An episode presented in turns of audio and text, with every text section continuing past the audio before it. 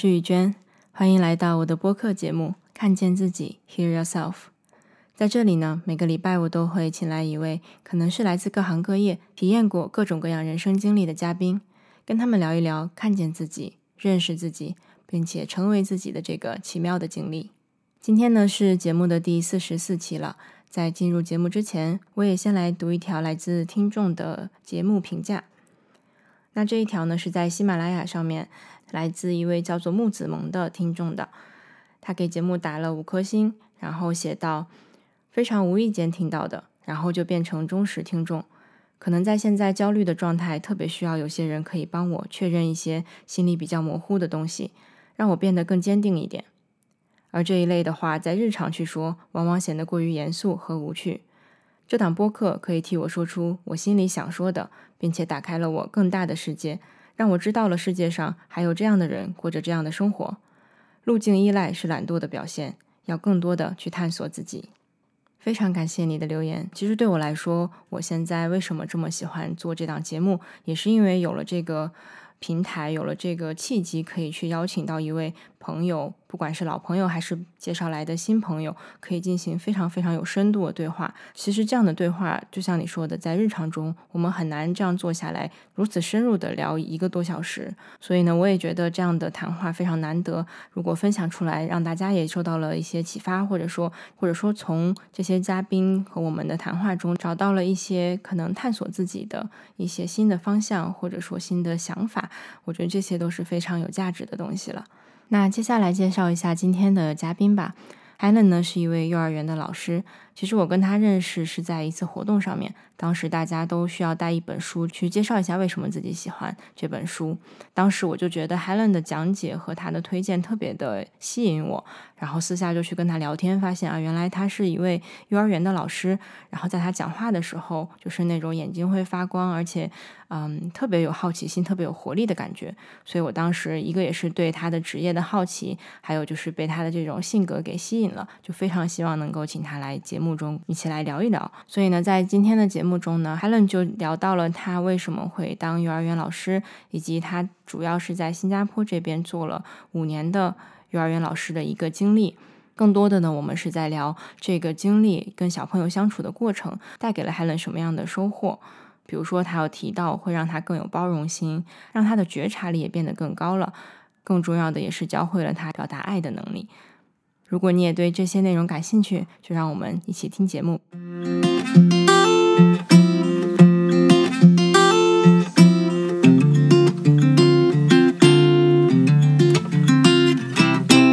我的职业也是就一直做幼儿园老师，嗯，而且没有没有怎么变过。就可能的话，就是从中国去工作了一年，就是而且是在上学的时候就大四，然后工作完以后就来新加坡，然后一直没有变过，只是换不同的学校而已。嗯，像幼儿园这个。培训啊什么的，我觉得你真的是去到一个学校，才是真正的知道他到底是不是呃执行这个理念的。因为现在像国内，包括新加坡，他们有很多学校就说哦，我们学校可能是瑞秋的，可能是蒙特梭利的，但是很多学校它就是有一套那种硬型的教材或者教具，但是里面的老老师这些他不是那么专业吧，所以就来这边，而且当时来的那个学校。我们来这边工作的话，就签那种合约嘛。而且我第一个那个合约挺那个的，就是他签的是我必须在这个学校工作两年的时间。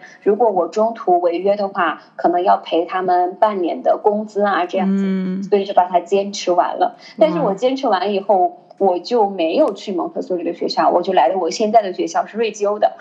哦，这两个其实我我个人不是很了解，就是简单可以介绍一下，你刚刚提到这两个有什么不同吗？呃，如果是蒙特梭利的话，因为蒙特梭利它有一个比较呃整体的话，因为他是他的发明人，他就相当于他发明了一个体系一样，他有一套比较完整的一些教具给到呃幼儿园里。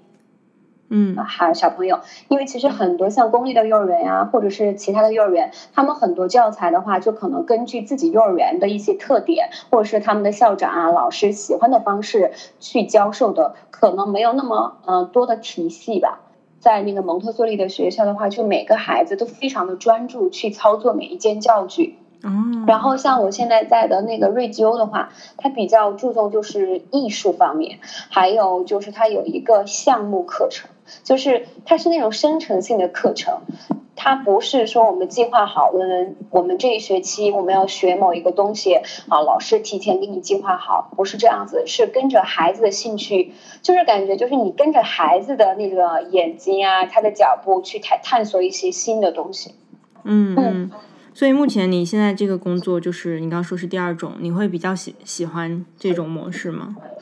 其实模式的话，我还是更喜欢蒙特梭利的。那个教育的模式，因为它更多的是在于老师的一些理念吧。因为我觉得我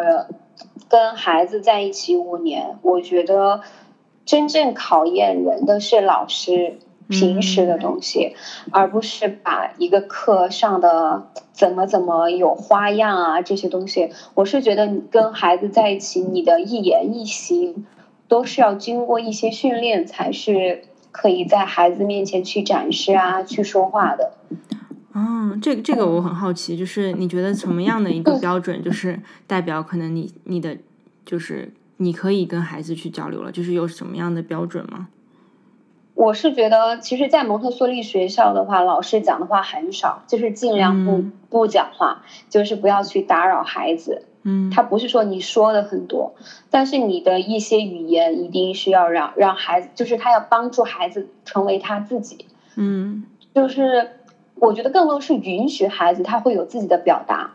而不是过多的去老师去教他，老师去怎么怎么样。我觉得他我们在的那个角色是我是孩子的一个支持者，其实是跟着孩子在走，包括在蒙特梭利教室里面，我们的教具啊。有些教具是老师自己可以设计的，这些设计的话都是根据班里的孩子的一些特点去设计的，有可能就专门针对某一个孩子，就可能发展他一个技能。比如说有有些小朋友他现在的话他在学习穿鞋子，他不可以穿鞋的话，老师就可以准备一些从最简单的，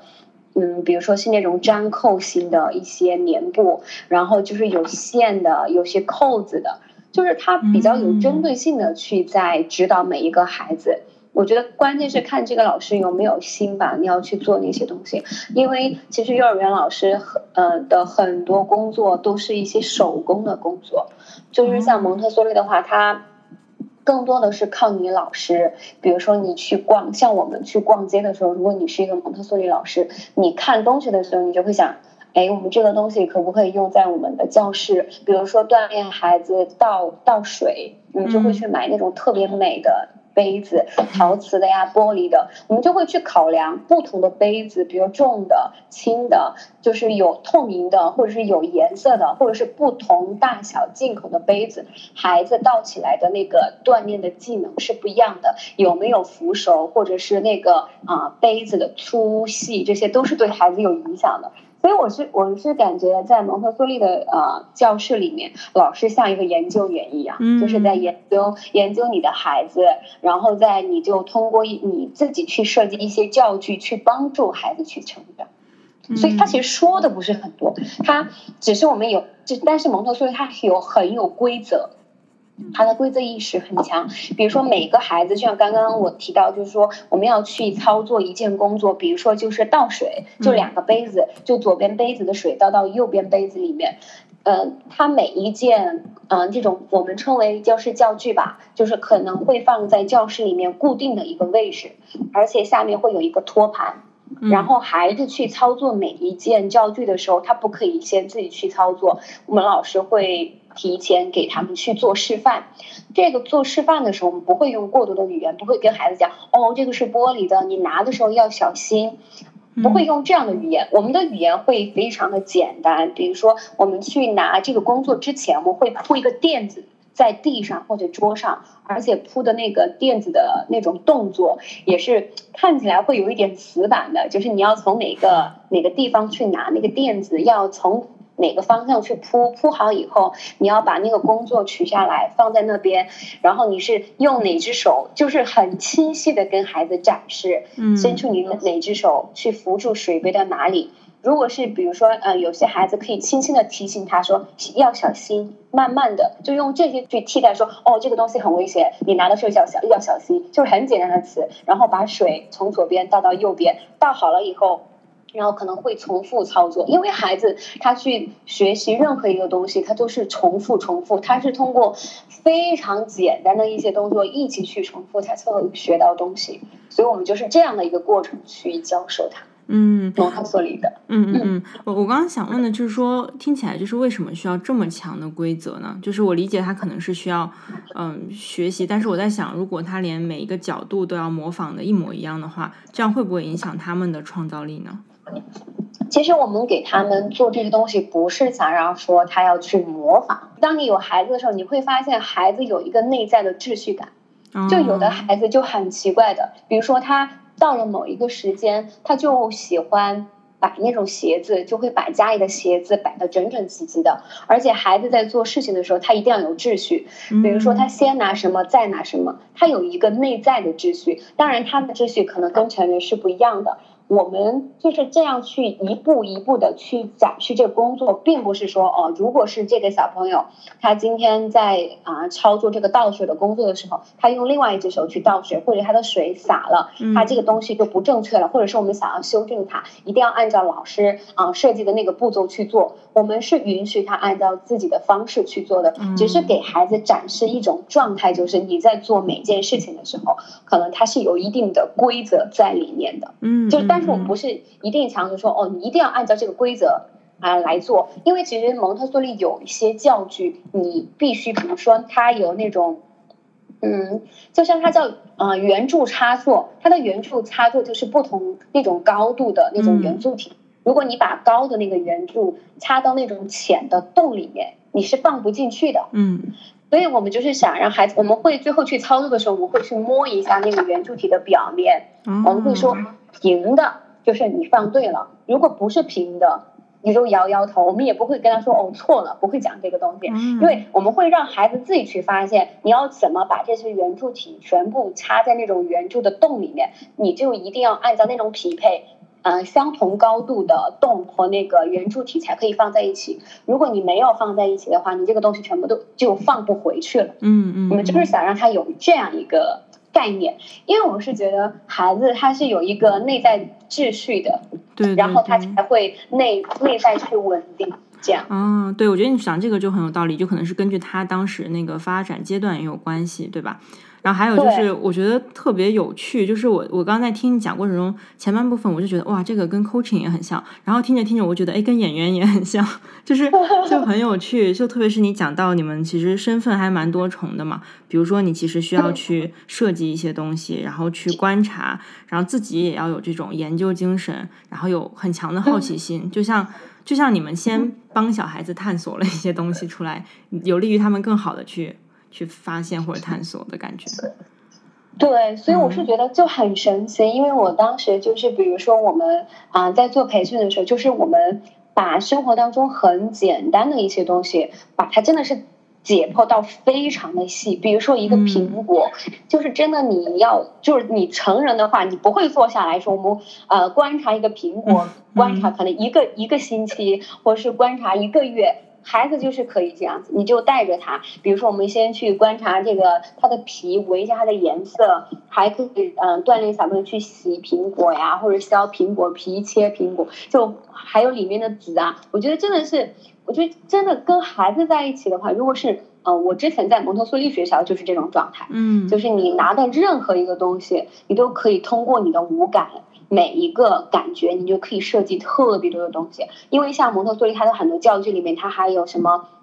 嗅觉版，嗯，还有像味味觉版，就是它专门是来锻炼孩子的味觉，它就是其实就是很简单几个瓶子，你放在那里，比如说里面放一些醋，里面放一些呃酱油啊这些，就是让孩子去闻，让他从小有一个让他的五官啊，呃，就是五感更加的敏锐。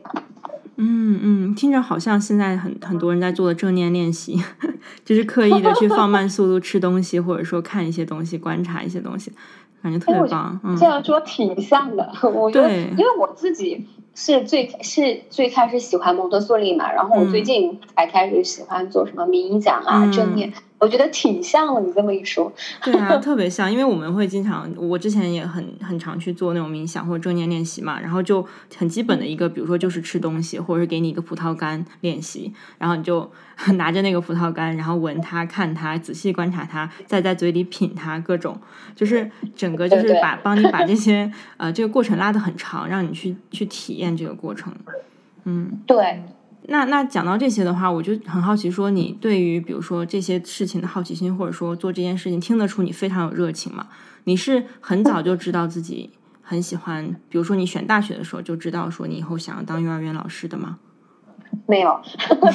我觉得，我觉得这真的就是因为。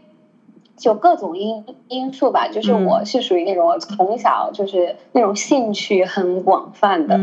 就是，但是我是我知道我自己是属于那种不精的，就是因为我父母他对我的教养方式就是放养，就我做什么都是可以的，就是我想干嘛就干嘛就那种。然后我在大学的时候，呃，最开始是因为高考的时候考的不是很好，又不想去复读，然后我一直其实特别想做老师这个行业。因为因为其实很小嘛，然后我父母他也没有更多的职业灌输，知道说其实世界上有很多行业。我当时的概念里面其实就是指老师啊、医生啊、律师啊这种大家常见的一些行业。然后我就想一下，嗯，我可能呃适合去做老师，然后我想做老师。嗯。但是呢，因为我们经历过那种初中啊、高考之类的，我就觉得我我不可以去做那种工作，就是一辈子就是被那三本书或者是六本书给束缚。我觉得。教小朋友多好，就感觉你世界万物都是你的那种教材。而且那个时候，我小时候呃挺想去学一些艺术方面的，但是可能因为啊我们的家里没有那种条件让我去学。然后我当时我看到学前教育这个专业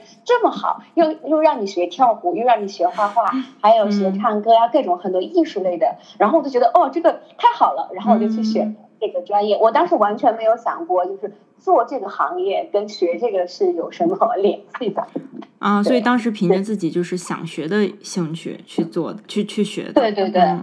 对，就去学这个。而且我当时在大学的时候，因为我比较喜欢啊，每个学科我都很喜欢。嗯。因为我很多同我有很多同学，他们学的很痛苦，因为都已经十八岁了嘛，然后让你去，因为。很多人是属于那种很内向型的，比如说，呃，让你去在很多人面前，你去跳一段儿童舞，或者是唱一个儿童的歌曲，或者是弹琴一边一边唱歌，唱那种儿童歌，而且是那种我们成人看起来特别傻的一些歌，你要用那种很夸张的表情啊去表演，还有很会排那种儿童剧，就是我们大人去演小朋友的一些儿童剧，就很多人特别抵触这些功。这些呃课程，我就特别喜欢这样的课程。啊，嗯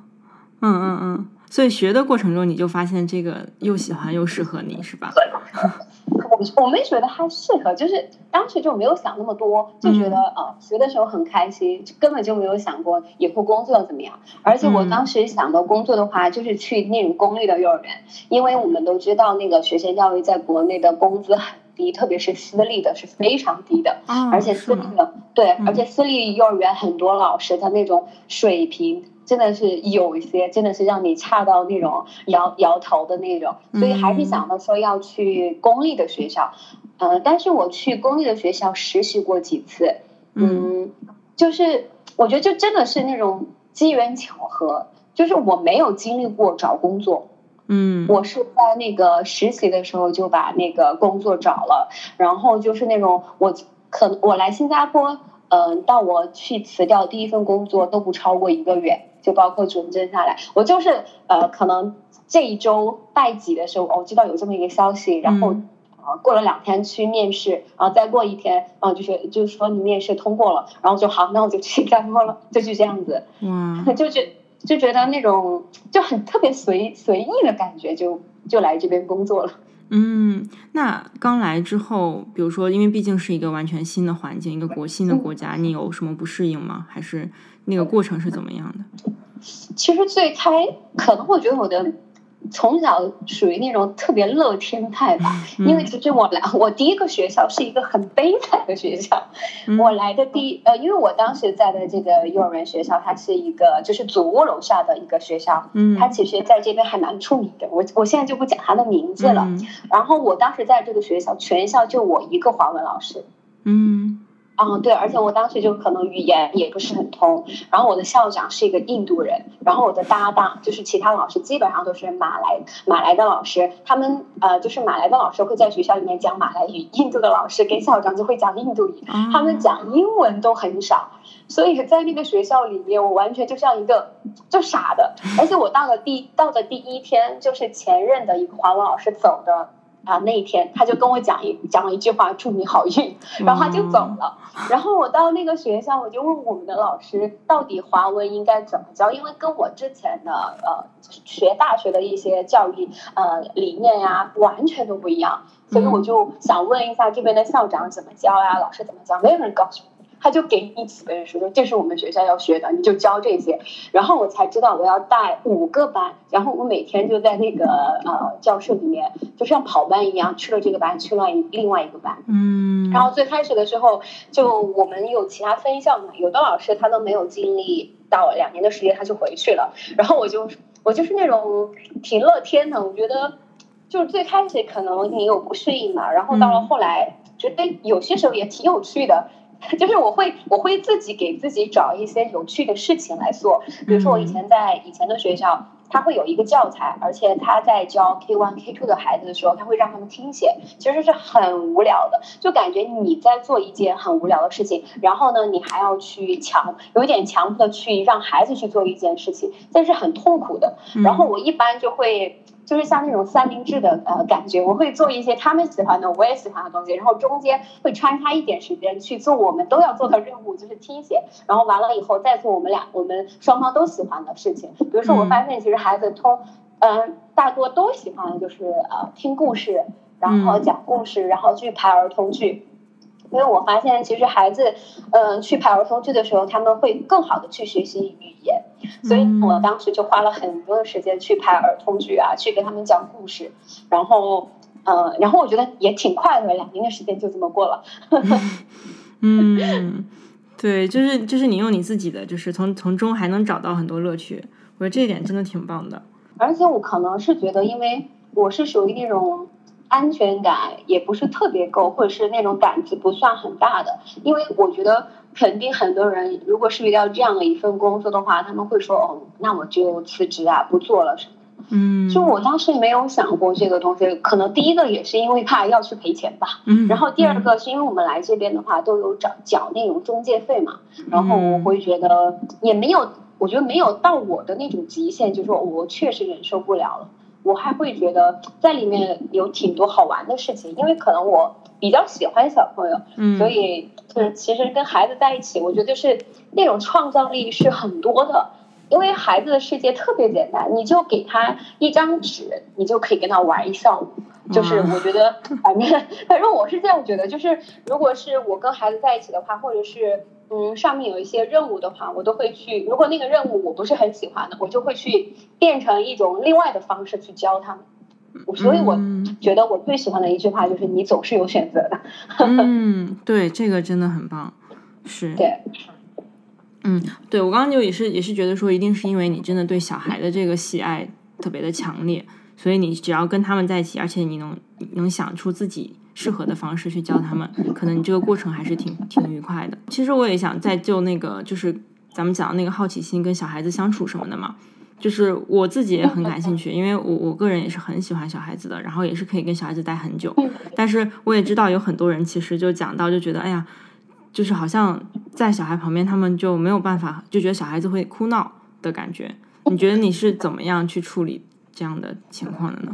嗯，我是觉得我跟孩子学习到了特别多的东西。我以前是属于，就是我对人与人之间那种亲密表达是很不强的。比如说，跟你跟另外一个人去拥抱，或者是表达说我喜欢你啊这些词语。我觉得我是说不出来的，我是跟孩子在一起久了以后，我才说哦，我想抱抱你啊，或者是我我很喜欢你，我就会这样子跟其他人去表达，因为我可能比较嗯比较特别一点，因为我一直带可能两岁半左右的孩子比较多，因为我当时在的一个早教中心，我带的班级它叫做幼儿园预备班，就是在上幼儿园之前，因为国内上幼儿园是三岁嘛，嗯，就三岁之前，因为国内现在有很多早教机构，它都是呃家长跟孩子一起上的，所以他的年纪的话，可能从十八个月开始就可以上了。然后我带的那个班呢，就是刚好他脱离了父母，去到一个集体。里面去学习，所以遇到刚刚你说的孩子哭特别特别多，但是我觉得我很神奇的是，我的耐性特别好。嗯，我基本上我接手了这么多哭的孩子，我有遇到过哭一个多月的孩子，就每天来都哭。对我从我是打从心里就是没有对孩子厌烦过，就是觉得他哭的很烦，觉得他哭的很怎么怎么样。我是从就是我安慰他的这个过程当中，我是。找到了一种就是人与人之间的一种信任感，就可能某一天我会陪这个孩子的时候，他不哭了，或者是他一到幼儿园，他一看到我，我我伸个手，他就愿意让我抱的时候，我那一刻我有好几次我觉得我就想哭了，就觉得嗯，就觉得这个孩子是真的信任你了，他才会让你去抱他。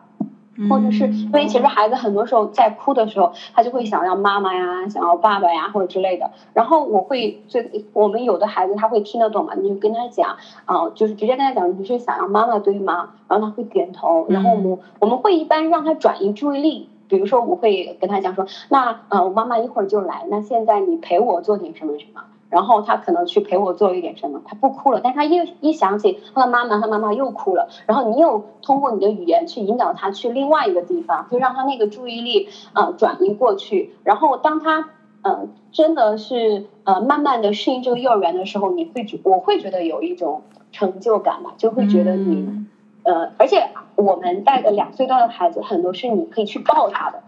啊，所以就是我觉得抱孩子是一件很幸福的事情。嗯嗯，对，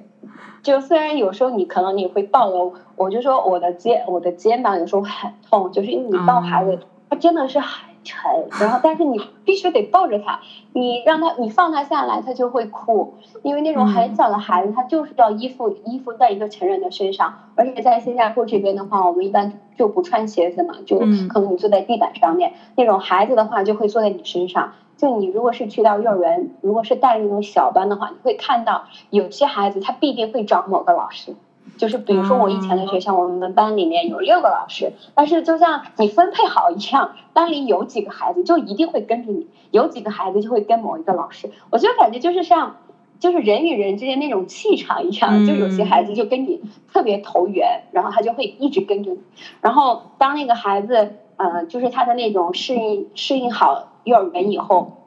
他就会特别可爱，特别搞笑。嗯，所以我我从来没有觉得就是孩子哭闹会很烦。嗯，而且我觉得是跟孩子吧有一种斗斗智斗勇的感觉。就比如说第一天，那个有的孩子哭的撕心裂肺的，然后你第二天说，嗯，我们要想个办办法，怎么去哄这个孩子？我们会去观察他。比如说男孩他可能对什么车感兴趣，或是对我们课室的某一个角落很感兴趣，那明天我就可以试一下带他去这个地方，或者是明天我试一下怎么怎么做，他就会慢慢的减少哭的时间，减少哭的次数，或者是你去拍他的时候也要去找不同的姿势，就是你有些小朋友他喜欢你拍他的背，有的小朋友喜欢你拍他的屁股，就不同的地方的，所以我觉得也蛮好玩的。对，听着就好有趣啊。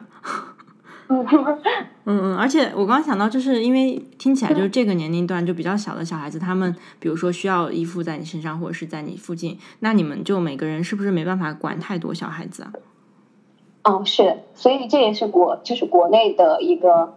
比较不好的地方吧，就是国内的老师很少，但是一个班的孩子很多。但是国内的孩子上幼儿园的孩子年纪会大一些，他们是三岁后，这边的孩子还有英分，呃，然后还有那种两两三岁之前的孩子，可能也不太一样。嗯嗯。我之前在的那个学校，他能够这样子去接收孩子的话，就是让每个孩子基本上都得到比较好的一个适应期，是因为他的人手很够。我以前在的学校就六个老师一个班上，然后二十四个孩子，但是一般都没有。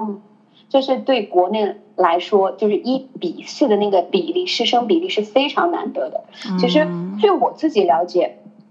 小班的话好的学校，可能公立幼儿园啊，或者是比较好的学校，老师会比较多一点。然后，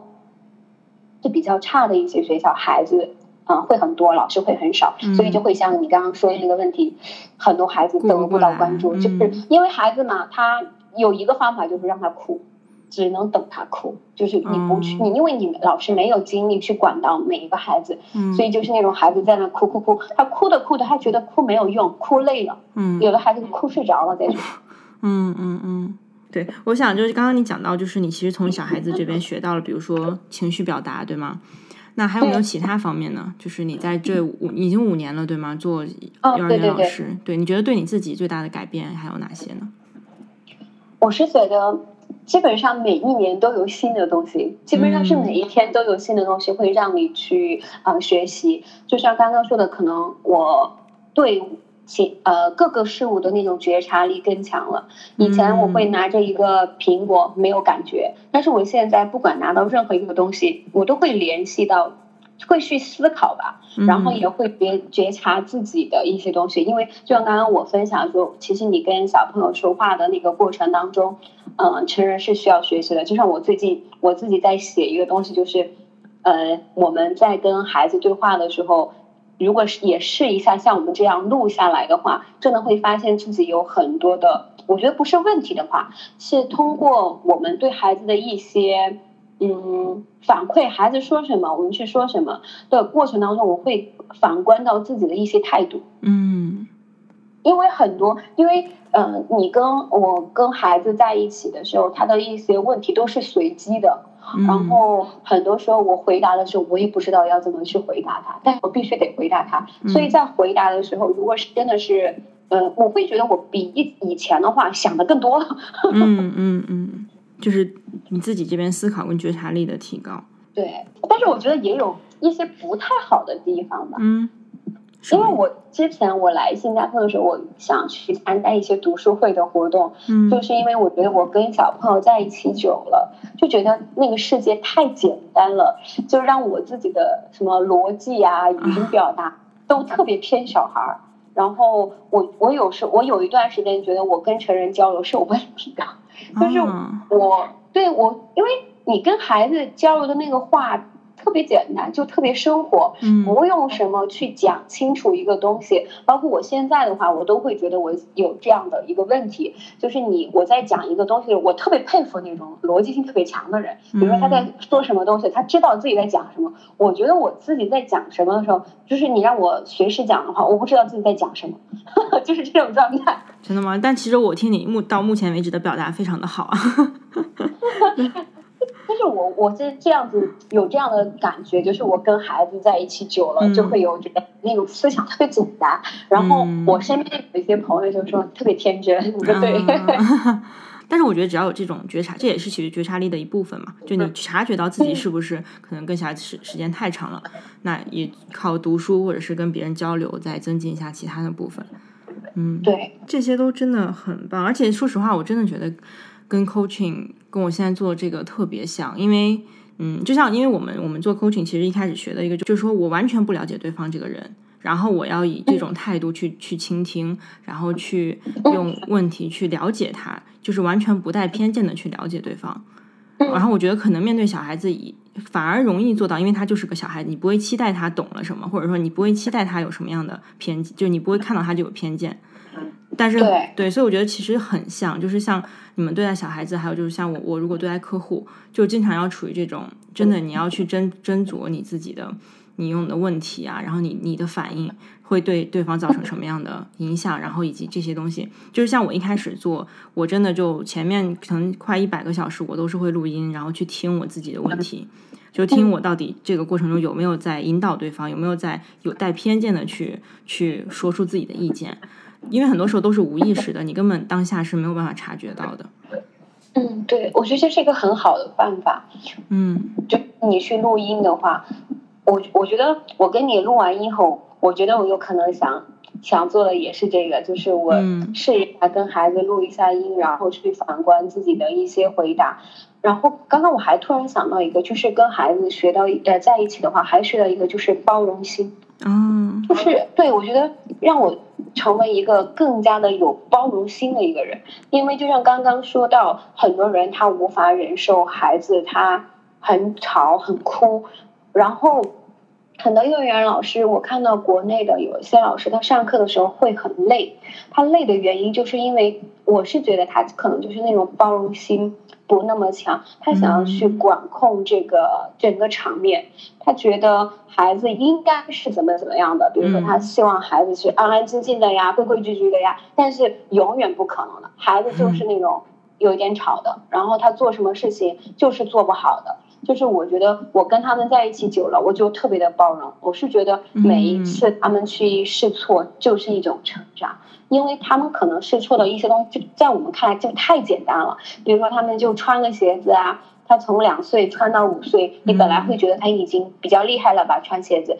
其实不是这样子。他到了五岁的时候，他有可能鞋子还有袜子还是穿不好，而且是每天都在练习。所以我最开始看到这样的过程。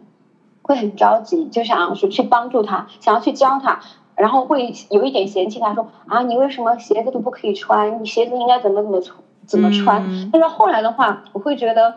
我就看着他，慢慢的用他自己的节奏去学习。然后，比如说他今天可以把这个鞋子啊这么穿，好好，我觉得挺好的。然后明天会怎么样？我觉得这就是一个过程。然后我跟孩子在一起，任何时候我都会特别的去包容他们，不管他们做了什么，说了什么，只要他不会去做那种特呃伤害到自己或者伤害他人、伤害环境的一些事情，我觉得其他事情我觉得都是允许的。我觉得这样子我会很放松，然后整个孩子。也会很放松，而且我觉得有了这个包容心以后，我觉得让我反观对自己吧，嗯，就是我呃，我们每个人在长大的时候，我是算那种自尊心强的人，然后可能对自己也不是特别自自信，有的时候，然后我后来是把这个包容心用在自己身上，就是我也挺包容自己的，就是那种无条件的去爱自己。对我刚刚就想到 unconditional love 这个词，我觉得就是这个。这个意思，嗯嗯嗯，对。然后我也是刚好想问，就是比如说你现在面对小孩学到的这些情绪表达，然后觉察力、包容心，你有提到用在自己身上，那你觉得对你自己跟成人之间的交流，比如说我们周围的人吧，父母啊、朋友啊这些，你觉得也会有你有应用到周围的人身上吗？我觉得，嗯，有。我觉得特别是我父母吧，因为我之前在。就像我，我觉得我学这个专业的时候就有一点对我有影响了。我最开始在上大一的时候，我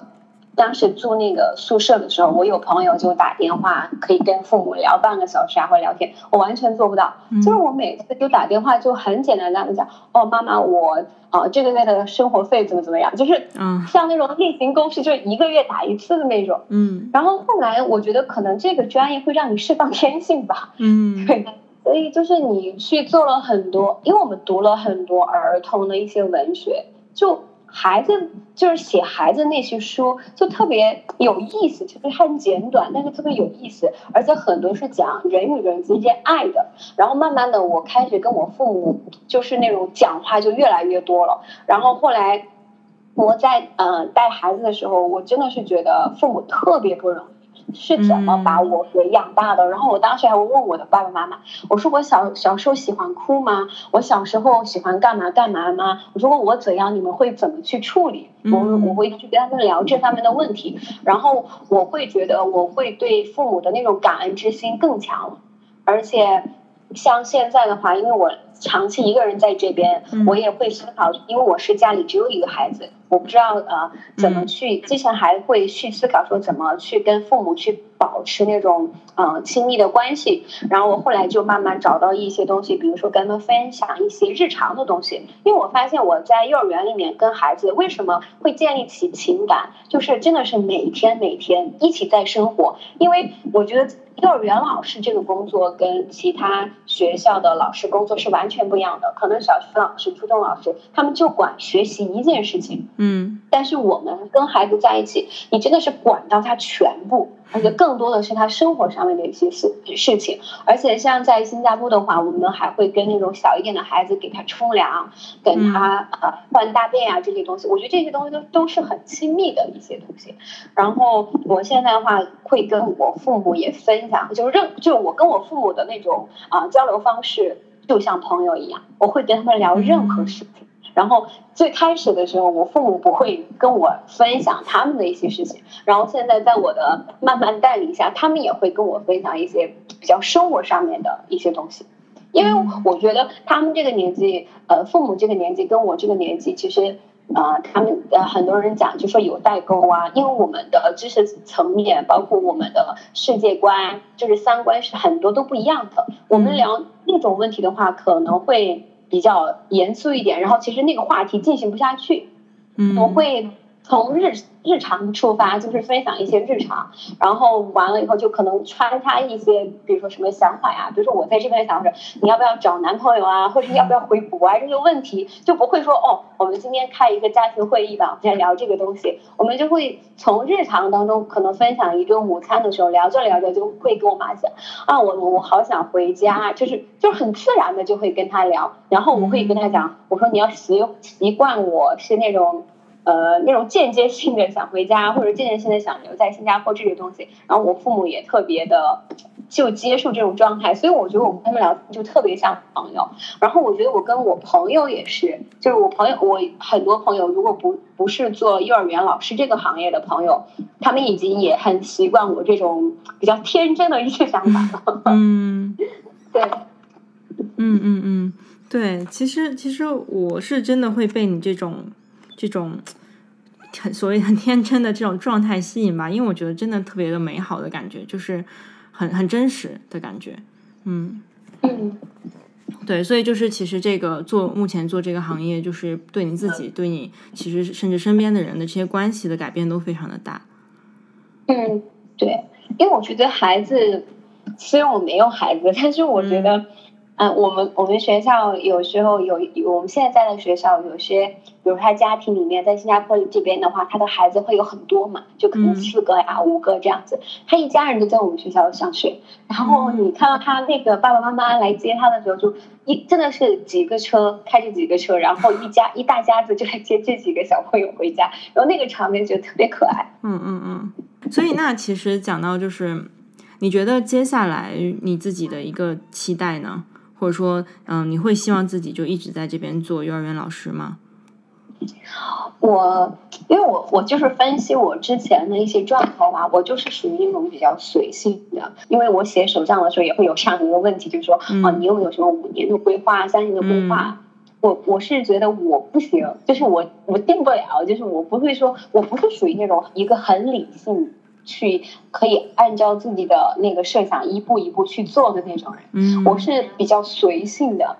但是呢，我是会说，呃，如果我做的每一个决定，就是呃可能就是当下我特别喜欢的那件事情，我就去做，就是这样子，仅此而已。就你问我，就是呃要不要回去啊，或者是留不留在这边的话，我觉得我都定不了。我就觉得嗯到那个时候，他自然就会告诉你你是留在这里还是回去，就是这样。啊，那你的这个告诉你具体是用什么方式呢？就是一个是你提到就是你喜欢的一种感觉是吗？我觉得就是每一天每一天去做让自己感到开心的事情吧，就是。嗯呃，对，我觉得就坚持做让自己感到开心的事情就好了。就是比如说我，当然当然是你是因正是因为我的那个兴趣广泛，然后好奇心比较重的话，嗯所以可能会有很多随时的一些东西。比如说我去年我就特别喜欢白百合这个明星，然后我就去喜欢他。就是这样子，然后我今年写作这个东西也是，就是我跟我朋友一个聊天，然后觉得我以前一直想写作，然后刚好这个这个啊、这个时期我就想写作就写作了，然后就是这样，就是我觉得你去做着做着，它会有一些内在的声音会告诉你你到底要怎么做。嗯，非常同意。所以你会等着，就比如说这个阶段你你做到开心，然后然后呢，就是会有下一件事情来，对吗？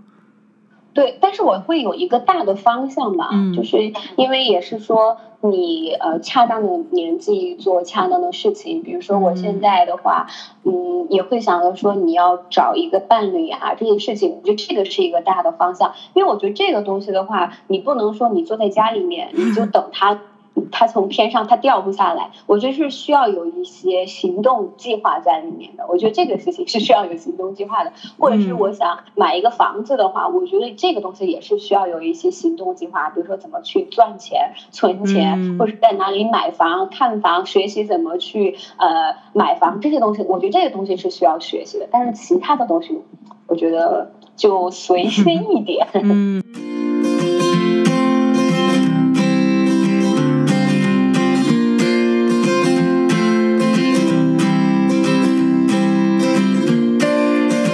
收听。如果你喜欢我们的节目呢，欢迎在你正在收听的平台上面订阅关注。也希望你可以在 iTunes 或者喜马拉雅上面为节目打新评价。在微信公众号的文章内呢，有嘉宾介绍和一些精华内容的文字稿。想要联系嘉宾或者联系我的话呢，可以在里面找到我们的联系方式。如果听完了节目，也欢迎留言让我知道你们的想法和建议，让我们一起把节目做得更好。下期见。